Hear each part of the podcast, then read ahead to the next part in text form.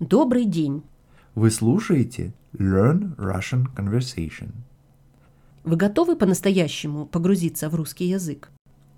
Почувствуйте удовольствие от того, что вы понимаете. Если вам нравится наш канал, поддержите нас комментариями и отзывами и расскажите о нас вашим друзьям. Мы благодарим вас за финансовую поддержку. Это делает нашу работу возможной. Подписывайтесь на наш канал на нашем веб-сайте store.lrcpodcast.ca. Привет, Виктор. Привет, Мария. Ну что, сегодня поговорим о словах-паразитах. Ой, это больная тема, особенно для меня, поскольку в моей речи, наверное, слова паразиты встречаются особенно часто.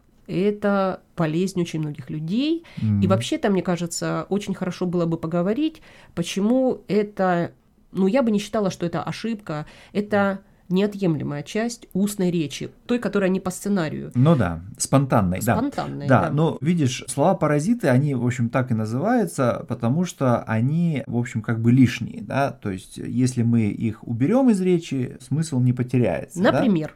Да? Ну, как вот, бы. Как бы, да, вот, да, значит. Так, хорошо. Вот смотри, то есть зачем-то эти слова все равно в речи появляются, да, они же появляются не без причины. Да, они выполняют психологические функции различные, помогают подбирать слова, да, то есть когда ты не знаешь точно, что ты хочешь сказать, да, или у тебя нет готовых слов, готов, да? да, готовых слов, готового способа выразить свою мысль, да, то ты начинаешь заниматься подбором слов, и вот для этого тебе нужно время. И тут э, на помощь приходит вот одно из этих слов паразитов. Ты, получается, в тот момент, когда думаешь, ты и лепишь это предложение, то да. есть создаешь, да, как да. скульптор, и ты пробуешь mm. такие слова, такие, mm. тут поправить, тут поправить.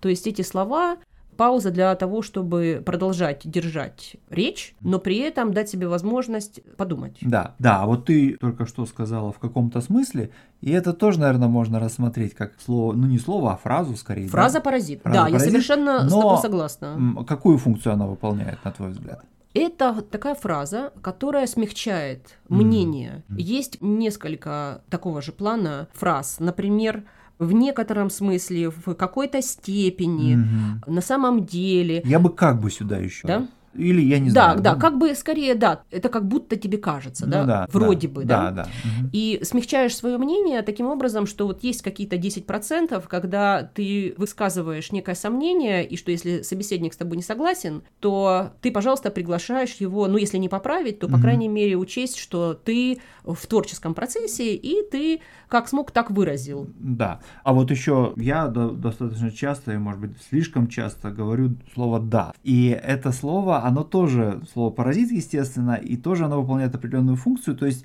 я как бы приглашаю собеседника согласиться со мной, да, что может говорить с одной стороны, как о неуверенности моей, да, но... Я думаю, что это вежливость. Да, видишь, ты мне льстишь. Знаешь, это интеллигентность такая, может быть, излишняя. Ты, ты мне льстишь, хорошо. Вот, ну, а также слово «вот» только что я произнес, да, и оно тоже является словом-паразитом. А вот смотри, у слова «вот», мне кажется, есть две функции. Во-первых, mm. когда оно в конце фразы, в конце мысли, это некая подытоживание, итог и вывод. Что-то ты говоришь и говоришь вот. Угу. То есть ты закончил мысль, ты закончил фразу, и все это зависит от интонации. Но иногда слово вот, если оно особенно где-то в середине фразы, скорее показывает, потому что у всех слов паразитов есть и настоящая функция, ведь это настоящие слова, которые можно использовать в литературном тексте. Но именно тогда, когда они лишние, да, у них функция, у них вот такая роль лишних слов, как бы лишних слов. И вот у слова «вот» есть функция, когда ты показываешь на что-то и говоришь «вот», и mm-hmm. указываешь там пальцем, рукой. Поэтому, когда это слово в середине фразы, ты представляешь эту фразу и показываешь на нее в переносном смысле да. слова, и ты говоришь, и понимаешь, вот и дальше, дальше. Ну, такая указательная функция, да. Да. В целом я бы сказал, что слова-паразиты, они помогают сделать нашу речь более такой непрерывной, да, бы Да, плавный, они связывают. Некоторые слова или фразы связывают. Допустим, ты что-то рассказываешь, рассказал какую-то часть, и потом говоришь. Так вот, пошли они в лес, ну, Мгм. например. И ты понимаешь, что это перемена, ну, страницу перевернули Да, в книжке, да. да, или началась новая глава или секция. Мгм. И вот эти слова существуют для того, чтобы связать вот эти части, Мгм. или даже отделить, чтобы показать, что началось что-то новое, Ну но да. при этом связать есть непрерывность. Да, а вот бывают такие случаи, когда слово паразит прямо противоположно тому, что оно непосредственно обозначает. Вот, например, есть такое слово короче, да? Я, по-моему, все-таки его не использую, но довольно часто в речи других людей можно услышать. Да, это не Э, твое характерное Это не слово. мое характерное слово, но тем не менее что-то говорят, говорят короче, да?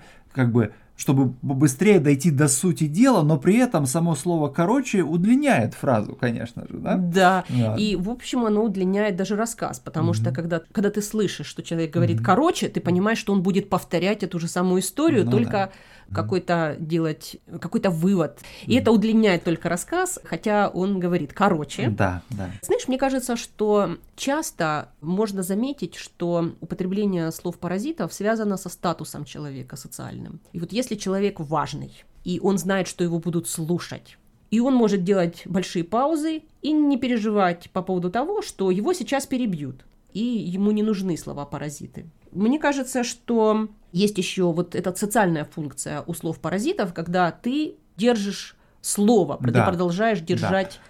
Свою речь. Потому что если ты не отличаешься особой важностью, да, как только ты остановился, сразу же тебя перебьют, и, в общем, возможность сказать что-то ты утратишь. Мне еще кажется, что есть слова, которые мне напоминают взлетную полосу, как такой трамплин, с Мгм. которого ты стартуешь. Например, слушай Мгм. или ну смотри, вот это то, что я говорю. Да, Ну, формально это привлечение внимания, да? да но это фраза, которой я обеспечиваю себе роль говорящего, да, то есть э, после этого слова я понимаю, что ты получил этот сигнал, да, и ты знаешь, что мне нужно что-то сказать. Мгм. Еще знаешь, очень хочу вот это слово упомянуть. Прикинь. Оно более неформальное. Прикинь – это значит представь. Да. Ну, представь себе, прикинь. Обычное слово «прикинь». Прикинуть – это В значит в уме, прикинуть. пример- Приблизительно подсчитать. приблизительно посчитать, что-то помыслить, прикинуть. Но в этом смысле «прикинь» – это, конечно, слово «паразит» и вот такое же вводное слово, как «смотри» или. «ну, послушай». Да, да, Не говоря уже о классическом «ну», да. ну, а уже не слова-паразиты, а просто междометия – это «э» и «м». Да. То есть это уже звуки, а не слова. Ну, хорошо. Ну, пока.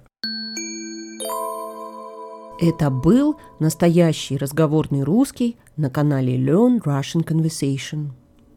Подписка на наш канал дает вам доступ к транскриптам всех эпизодов и участие в разговорном клубе.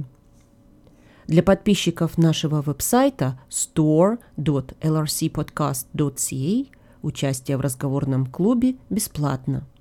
А всех остальных мы приглашаем приобрести подписку.